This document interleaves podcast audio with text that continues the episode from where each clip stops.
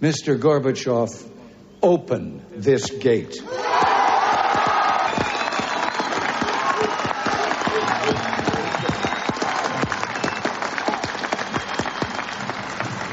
Mr. Gorbachev, tear down this wall. Yhdysvaltain presidentin Ronald Reaganin puhe Länsi-Berliinissä vuonna 1987 huipentui Neuvostoliiton presidentille Mihail Gorbacheville suunnattuun viestiin. Reagan vaati siinä portin avaamista ja Berliinin muurin purkamista.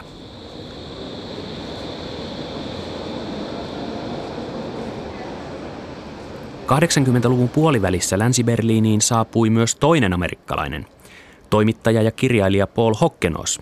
Tosin silloin hän ei ollut vielä kumpaakaan.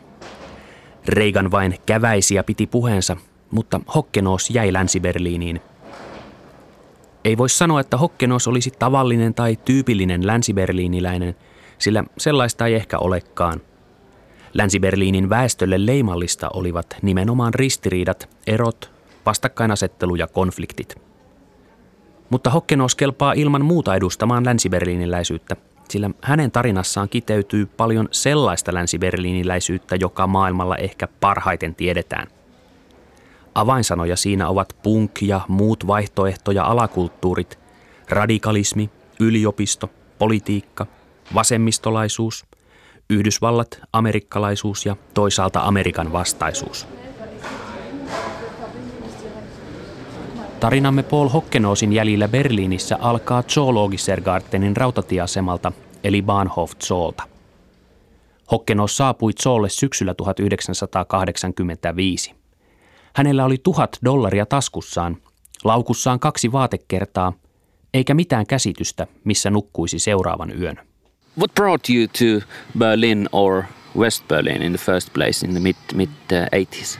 Uh, Well, I was 22 years old. I had just finished college.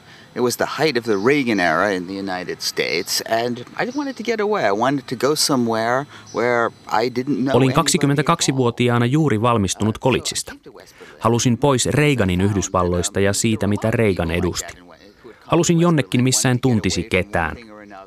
Nopeasti huomasin, että täällä monet muutkin olivat paossa jotain ja halusivat samalla löytää itsensä uudestaan. Kirjauduin Freie-universiteettiin, jossa minulla oli opiskelupaikka. Huomasin, että sielläkin oli paljon ihmisiä, jotka pakenivat jotain. Esimerkiksi länsisaksalaiset nuoret miehet tulivat Länsi-Berliiniin muun muassa siksi, että täällä heidän ei tarvinnut suorittaa asevelvollisuutta. Kaupunki ei varsinaisesti kuulunut Länsi-Saksaan. Sitä hallitsivat toisen maailmansodan läntiset voittajavaltiot, Yhdysvallat, Iso-Britannia ja Ranska. Ja liittotasavallan armeijan saattoi välttää asumalla riittävän kauan Länsi-Berliinissä.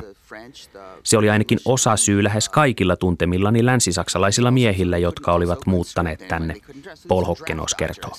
And I mean, just about every young man that I knew at the university, but also outside of the university, were all in Berlin. At least one part of their reason for being here was so that they didn't have to serve in the army. Asevelvollisuuden välttely kytkeytyi myös muihin motiiveihin. Osa länsisaksalaisista nuorista halusi eroon kotikulmiensa vanhoillisista ja uskonnollisista asenteista. Itäblokin maista tulleet loikkarit olivat karussa sosialismia ja kansalaisiaan kontrolloivaa järjestelmää. Pakopaikkaa ja vapaampaa elämää Länsi-Berliinistä etsivät myös seksuaalivähemmistöt, ja Länsi-Berliini ja varsinkin Schönebergin kaupunginosa tunnettiinkin vilkkaasta homokulttuuristaan. Ja tunnetaan edelleen.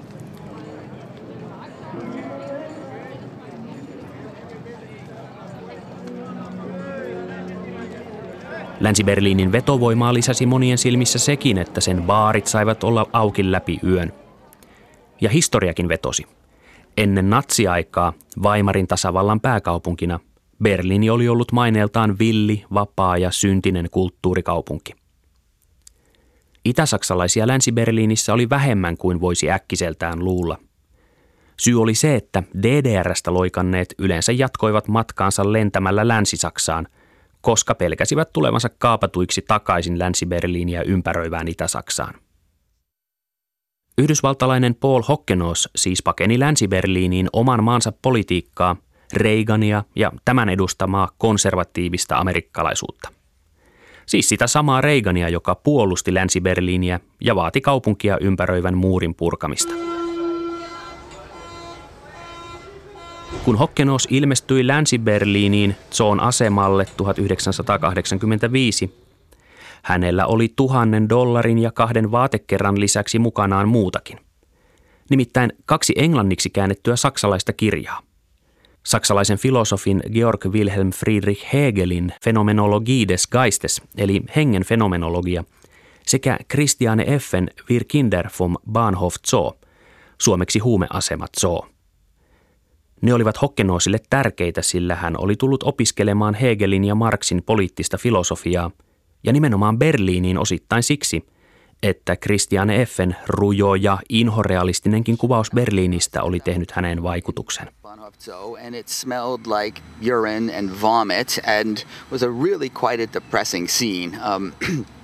And it smelled like urine and vomit and was a really quite a depressing scene. Christiane F. did it right in her descriptions. Uh, asemalla haisivat virtsa ja oksennus, ja näkymä oli yhtä masentava kuin Christiane Fn kuvauksissa. En tuntenut ketään, olin aivan omillani, kun etsin asuntoa ja kirjauduin yliopistoon. Aluksi Länsi-Berliini vaikutti aika synkältä. Talvet olivat pitkiä, päivät silloin lyhyitä. Muuri ympäröi kaikkialla. Monet elivät sosiaaliturvan varassa Asuntoja oli tyhjentynyt, paljon opiskelijoita, paljon toimettomia ja paljon vallattuja asuntoja, milloin mistäkin syystä. Mutta sitten huomasin, että Berliinissä oli aika helppoa löytää töitä ja saada rahaa. Jokaisesta työstä maksettiin 11 prosenttia ylimääräistä siksi, että työpaikka sijaitsi juuri siellä. Se johtui siitä, että Länsi-Berliini oli geopoliittisesti tärkeä. Se oli länsiliittoutuneiden itäisin piste. Aina sen ylläpitäminen ei ollut itsestään selvää. Se oli kallista ja rasittavaa. Mutta se pidettiin parista syystä. Paitsi että se oli lännen itäisin paikka Euroopassa, se oli myös kapitalismin näyteikkuna ja lännen propagandaväline idän suuntaan. Esimerkiksi TV- ja radiokanavat saattoivat levittää sanomaansa DDRään.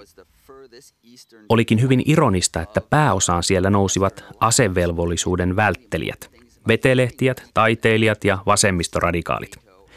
Täällä oli jatkuvasti mielenosoituksia NATOa ja Länsi-Saksaan sijoitettuja ydinohjuksia vastaan ja kolmannen maailman puolesta.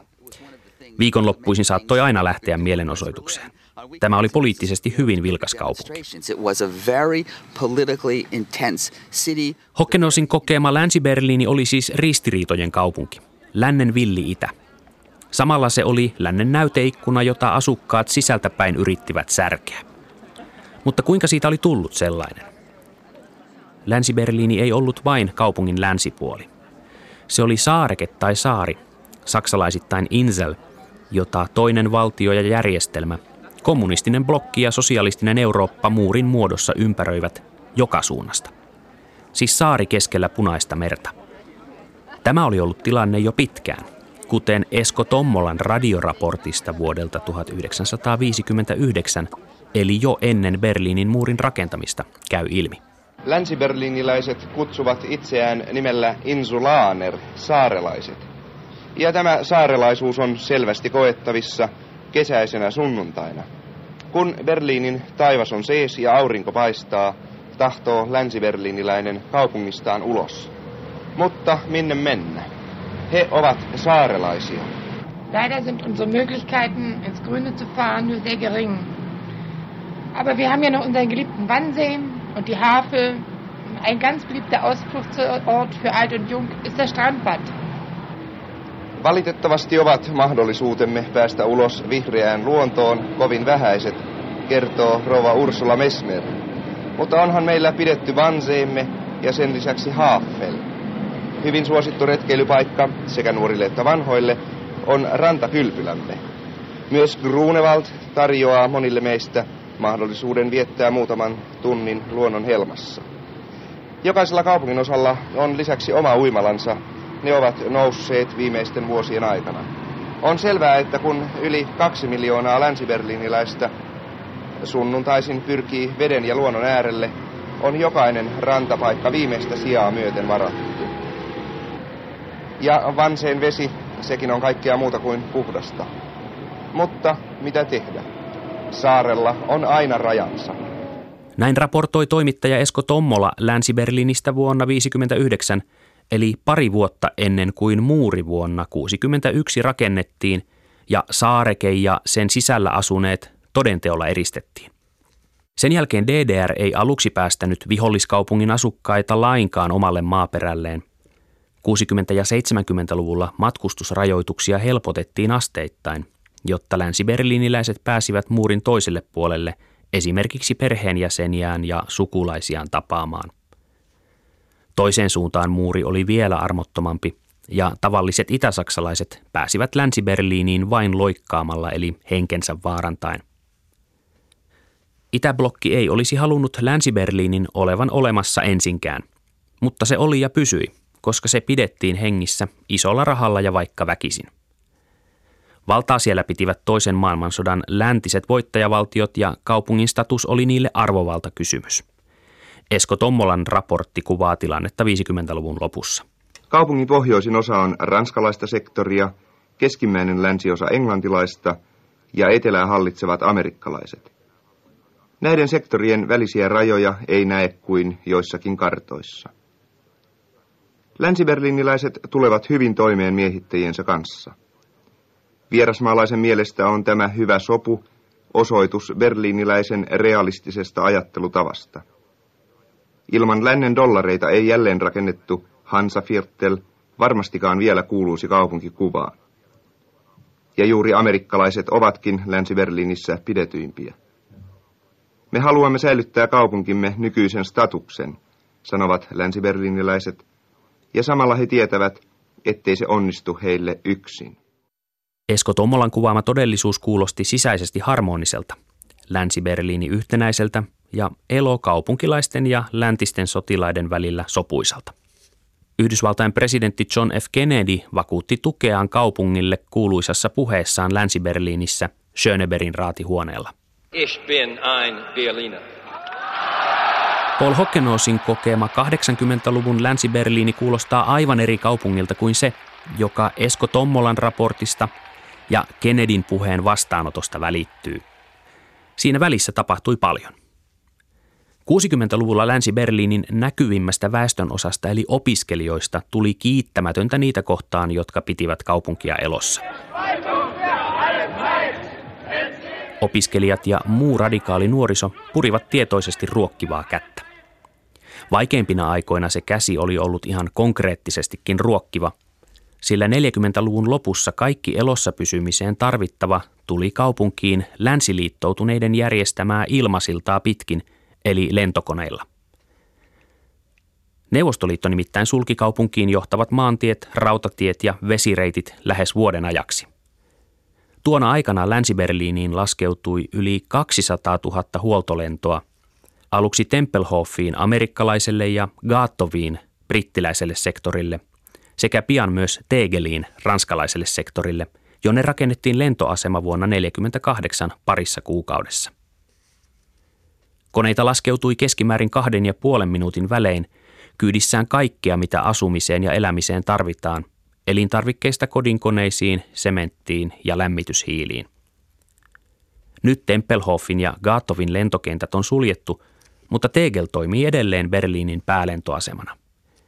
Tegel oli tarkoitus korvata jo vuonna 2011 uudella Berliin-Brandenburgin kansainvälisellä lentoasemalla, mutta sen valmistumista on lykätty monta kertaa ja koko rakennushankkeesta on tullut jo naurunaihe.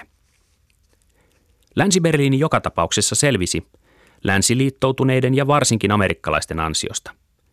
80-luvulla Paul Hockenoosin opiskelukaverit eivät kuitenkaan enää kiitelleet hänen kotimaataan Yhdysvaltoja, vaan äänekästä oli nimenomaan Amerikan vastaisuus. It, was, it was really quite pronounced.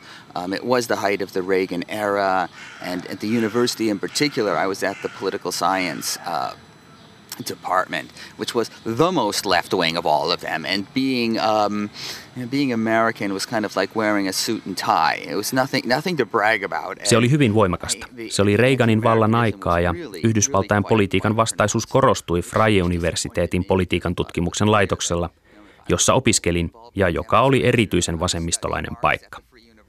Amerikkalaisuus oli kuin olisin pitänyt päälläni pukua ja solmiota.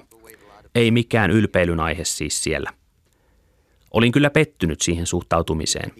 Osallistuin mielenosoituksiin ja opiskelin Marksia, enkä kokenut olevani vastuussa maani politiikasta, Hokkenos sanoi. involved in a demonstration or I was studying Marx at the Free University that I was might have been different.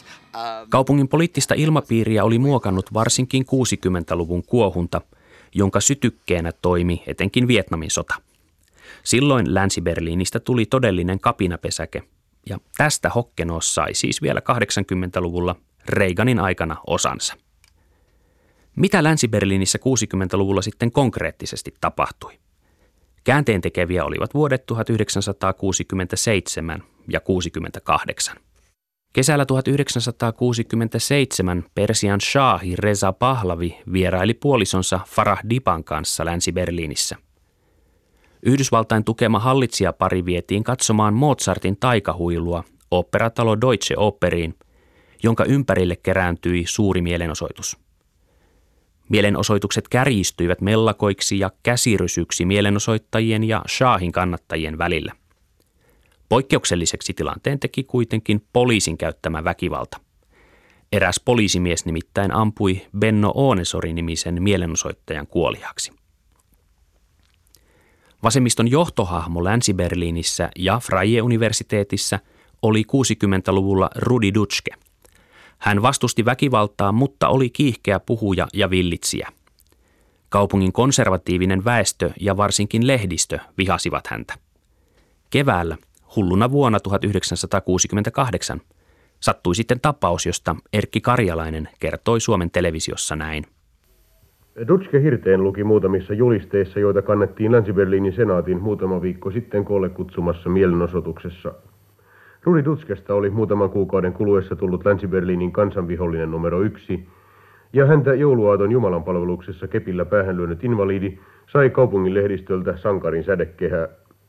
Dutskea ei lopulta hirtetty, häntä ammuttiin päähän, kaulaan ja rintaan, keskellä päivää ja keskellä Kurfürstendammia. Ampujana oli 23-vuotias nuorukainen, jonka Länsi-Saksassa sijaitsevasta kodista poliisi löysi omin käsin maalatun Hitlerin kuvan. Itse asiassa ampujana olisi luultavasti saattanut olla moni muukin, sillä punainen rudi oli suurelta osalta lehdistön ansiosta monelle punainen vaate. Tutsken vaimolle lähettämässään sähkeessä liittokansleri Kiesinger nimittää tekoa pöyristyttäväksi, ja Länsi-Berliinin senaatti torjuu syytteet kansan villitsemisestä. Nämä syytteet tulevat ylioppilaiden, ei ainoastaan vasemmisto, vaan myös liberaalisten ylioppilaiden taholta, ja samalla Länsi-Berliinin kadut ovat jälleen kerran muuttumassa poliisin ja nuorison taistelukentäksi.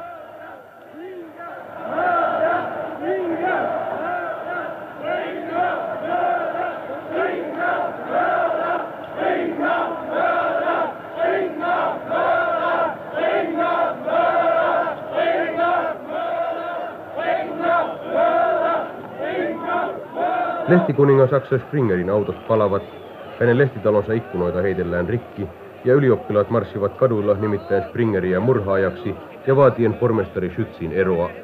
Eilen esitetty vetoomus, jonka mukaan Länsi-Berliini tarvitsee rauhaa, ei näytä auttaneen. Rudi Dutschke selvisi murhayrityksestä elossa, mutta vammautui.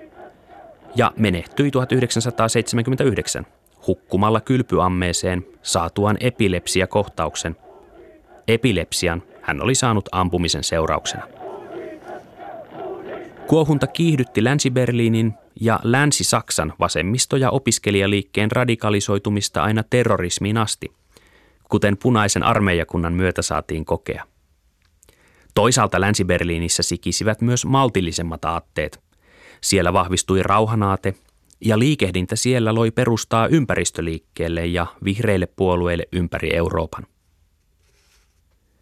Mielikuvissa Länsi-Berliini saattoi tuolloin olla yksituumaisen vapaa ja radikaali, mutta todellisuudessa se oli jakautunut. Paul Hokkenos sai kokea 80-luvulla myös toisen puolen, kun hän sai kehuja amerikkalaisuudestaan. Samalla hän tajusi elävänsä itse eräänlaisessa kuplassa. 1.6 million people lived in West Berlin and most of them uh, uh, uh.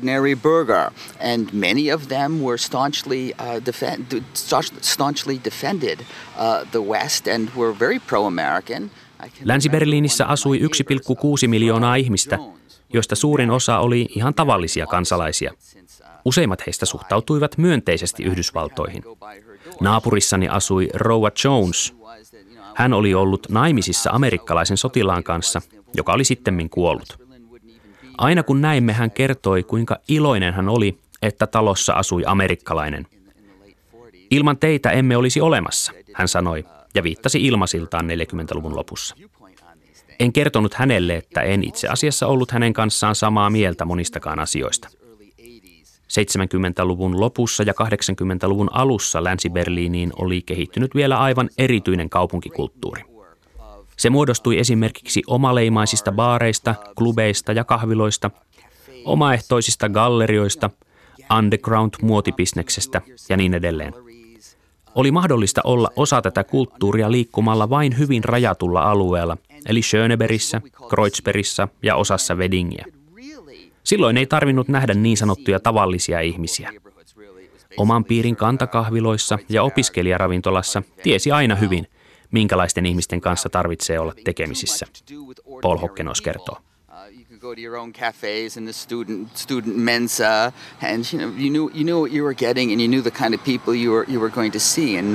you.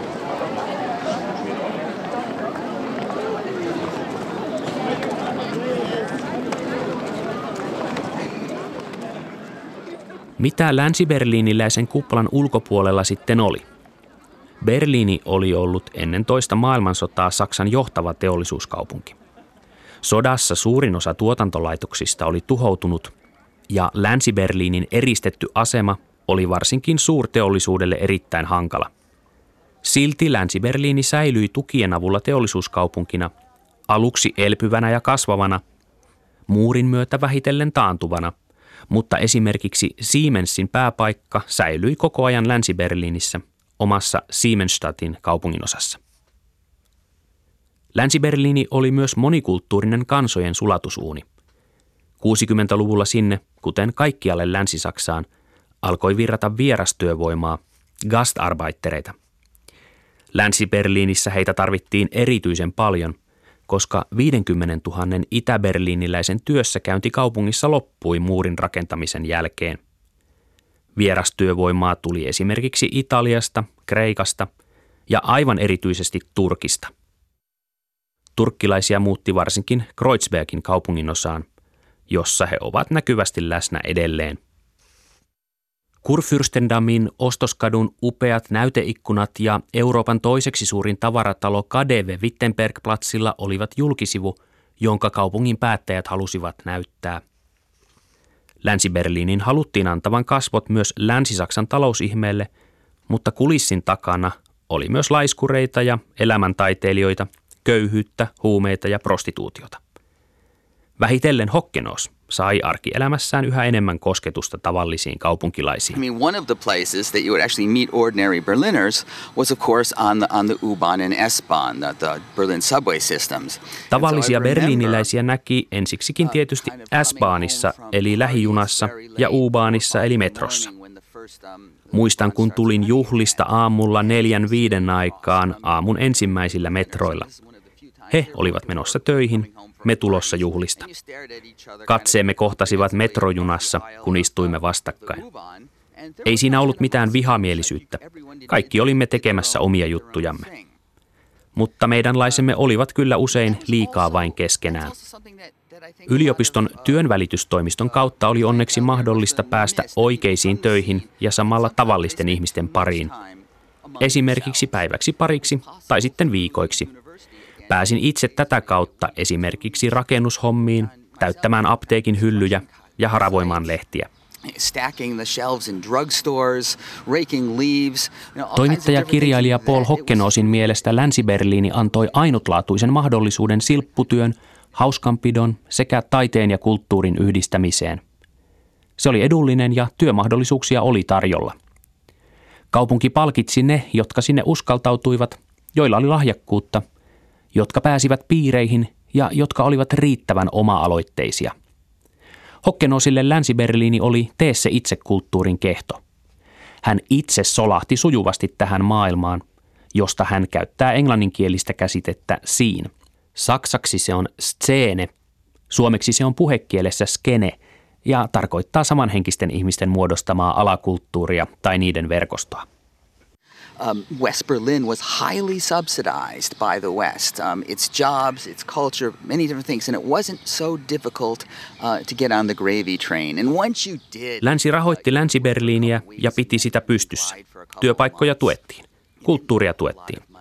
Työn syrjään pääseminen ei ollut vaikeaa, ja kun kerran pääsi, saattoi tehdä töitä pari viikkoa ja sen jälkeen elellä omilla ehdoillaan pari kuukautta.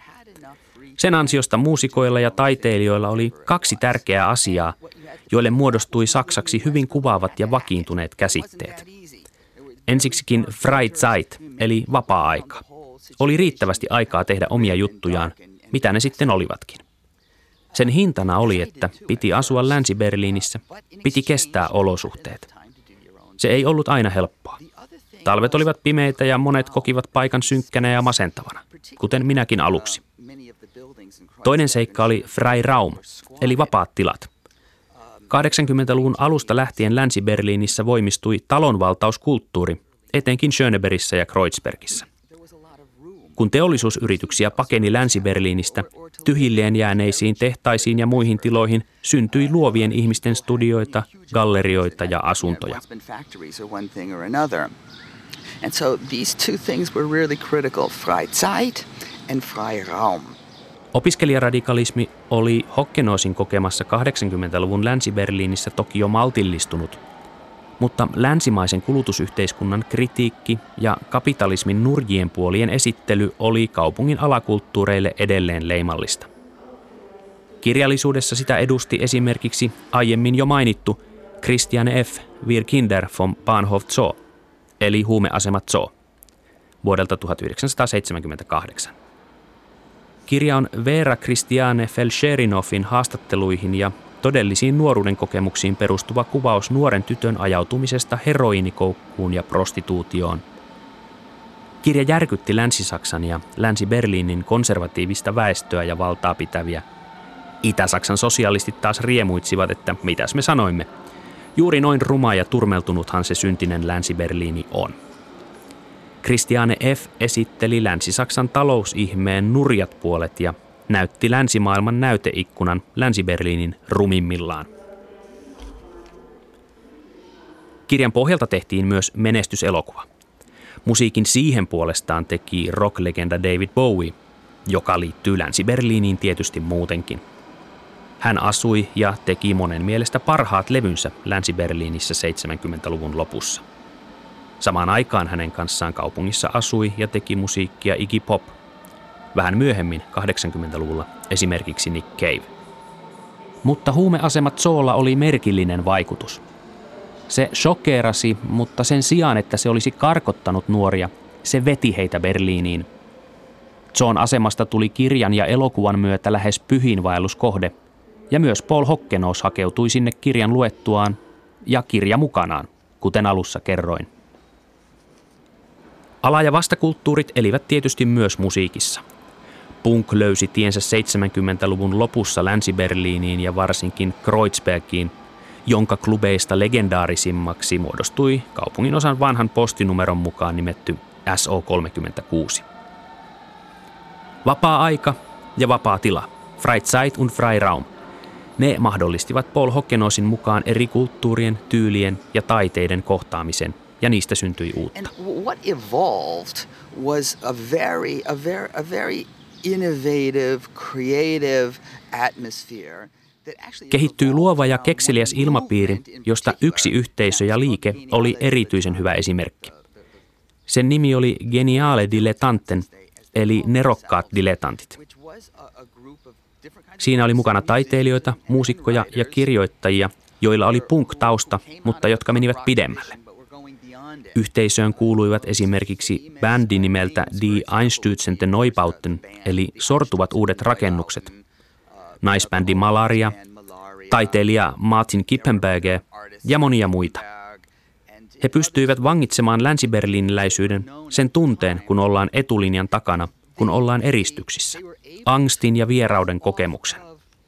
Se tulee selvästi esiin Einstürzende Neubautenin musiikissa – Yhtye käytti levyillään ja keikoillaan tavanomaisten instrumenttien lisäksi lyömäsoittimina rakennusmateriaalia, vasaroita, lekoja ja tiiliskiviä. Se toi Länsi-Berliinin urbaanin olemuksen lavalle. Siitä lähti hurja melu, kun kitaroiden ja rumpujen lisäksi soitettiin hakkaamalla teollisuussäiliöitä.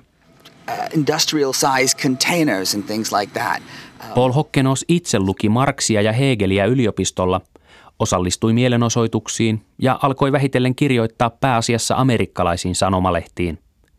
Myöhemmin hän päätyi raportoimaan toimittajana Itäblokin hajoamisesta ja siihen liittyneistä Euroopan poliittisista mullistuksista. Ja niistä hän on kirjoittanut myös kirjoja.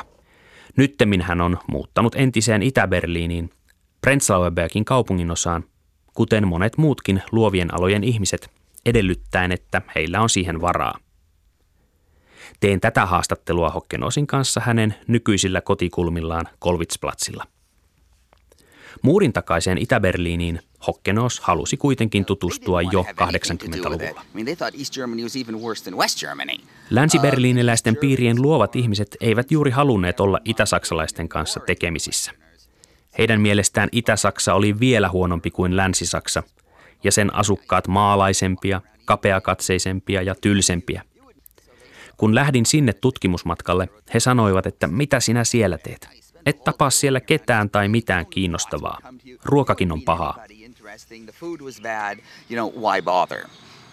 In West Berlin you were privileged because you were able to visit uh, the eastern side as well, which was not the case behind the wall.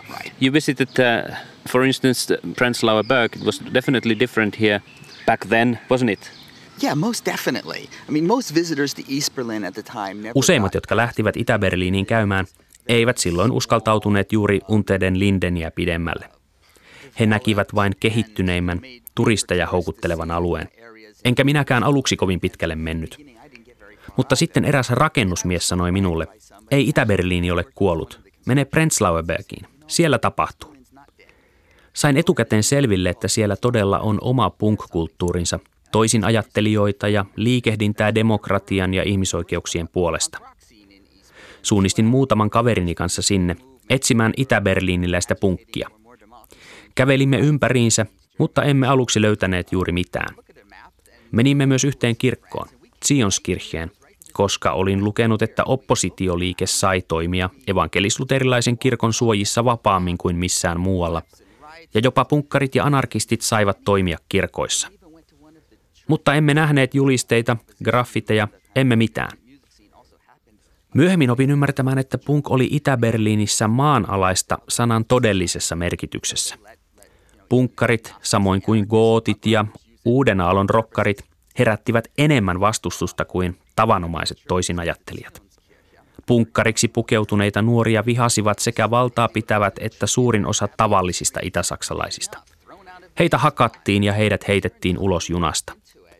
Punkkarit olivat yksi Itä-Saksan radikaaleimmista ja kriittisimmistä ryhmistä, ja siksi heitä myös suljettiin vankilaan ja jopa psykiatriseen hoitoon. Paul Hokkenos kertoo. And it landed the first generation of punk rockers in jail. They were, they were jailed or put into um, uh, facilities, facilities for, for young offenders or even psychiatric wards. Nuorisokulttuuri ja sen kapinalliset muodot saavuttivat Itä-Berliinin alun perin suurelta osin länsi-berliiniläisten radioasemien ja kylään tulleiden länsi-berliiniläisten tuomina. Eräät länsi-berliiniläiset yhtyöt, kuten Element of Crime, myös keikkailivat itä-berliiniläisissä kirkoissa, jotka todella olivat Itä-Saksassa silloin myös protestimusiikin areenoita. Yhteyksiä idän ja lännen alakulttuurien välille syntyi myös sitä kautta, että itä-berliiniläisiä taiteilijoita, punkkareita ja toisin ajattelijoita karkotettiin tai heidän annettiin lähteä länteen, jotta heistä ei olisi harmia. Ja sen jälkeen heillä ei ollut takaisin tulemista. Hokkenos kuitenkin tajusi, että punkissa oli Itä- ja Länsi-Berliinin välillä yksi ratkaiseva ero. What emerged here was a kind of a punk rock that looked and sounded very much the same as that in West Berlin or that in London or New York City, but in fact, um, it was quite different because of the situation here. The context Itä-Berliinissä syntyi punk rock, joka kuulosti ja näytti samalta kuin Länsi-Berliinissä, Lontoossa tai New Yorkissa, mutta se oli lopulta hyvin toisenlaista, koska yhteiskunnallinen tilanne ja konteksti olivat erilaiset. Idässä ei protestoitu sitä vastaan, että tulevaisuutta ei ole, vaan liiallista tulevaisuutta vastaan. Tulevaisuus oli ennalta määrätty. Yksilön elämä tuntui olevan päätetty kehdosta hautaan. Se tajuttiin, kyseenalaistettiin ja se kuului punkin lyriikoissa.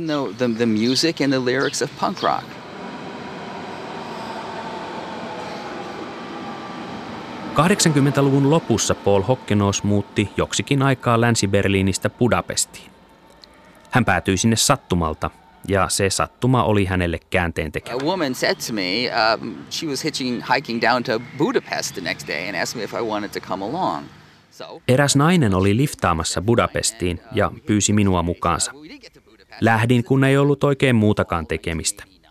Se oli syksyllä 1989, kun Unkari oli juuri avannut itäsaksalaisille pääsyn länteen. Näimme, kuinka itäsaksalaisia loikkasi Unkarin ja Itävallan rajan yli massoittain. Päätimme jäädä sinne. Hankin asunnon Budapestista ja siellä minusta tuli ammattitoimittaja. Matkustin eri puolille Itä- ja Keski-Eurooppaa ja hankin asunnon myös Itä-Berliinistä tukikohdakseni heti kun se oli länsimaalaiselle mahdollista. Raportoin poliittisista mullistuksista ja kommunismin kaatumisesta.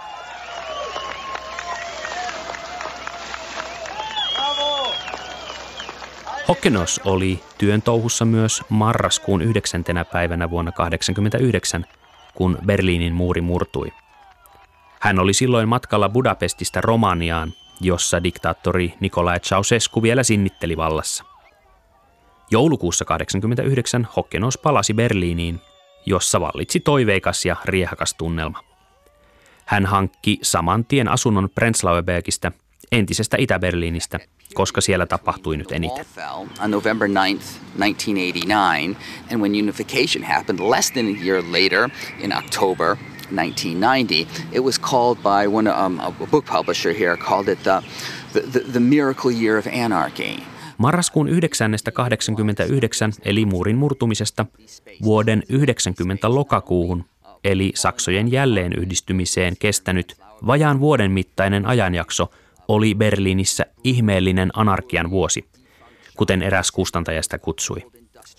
Tyhjää tilaa oli Mittessä, Prenzlauerbergissä ja Friedrichshainissa valtavasti. Asuntoja, vanhoja panimoita, toimintansa lopettaneita kauppakeskuksia – teollisuuskiinteistöjä. Niitä vallattiin. Teknoklubi saatettiin perustaa tavaratalon kellariin ja taiteilijat ottivat itselleen työtiloja ja perustivat kauppoja.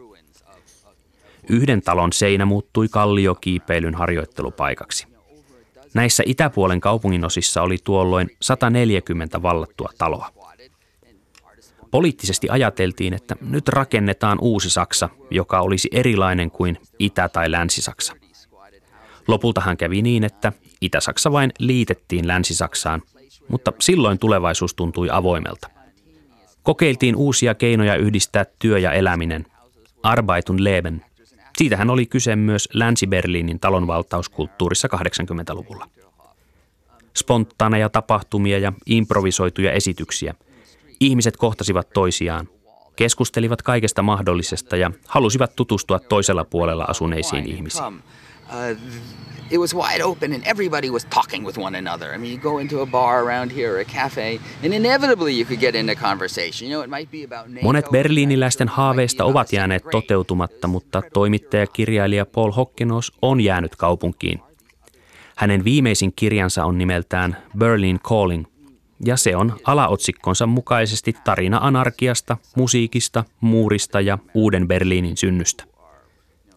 Monen muun tavoin Hokkenos on huolissaan siitä, että Berliini porvarillistuu ja kallistuu nyt nopeasti. Asuminen alkaa olla liian kallista juuri niille ihmisille, jotka ovat tehneet kaupungista ainutlaatuisen. Ainakin yhdessä suhteessa Berliini on kuitenkin Hokkenosin mukaan luonteeltaan yhä samanlainen kuin se eristyksissä ollut Itäblokin puristama Länsi-Berliini, johon hän itse pakeni Reigania – ja monet muut, esimerkiksi länsisaksalaista asevelvollisuutta tai Itäblokin kommunistihallintoa. As a matter of fact, I mean, Berlin is, as it, as it had been in the past, a, a, city of exiles. I mean, there are a lot of young Americans here who are, you know, trying to do their own thing, and you know, I don't feel. At Berliini on edelleen maanpakolaisten kaupunki. Nyt täällä on paljon amerikkalaisia, jotka eivät viihdy Donald Trumpin Yhdysvalloissa. Mutta myös turkkilaisia, jotka eivät halua olla Erdoganin Turkissa, ja on puolalaisia, jotka eivät hyväksy maansa konservatiivista hallintoa.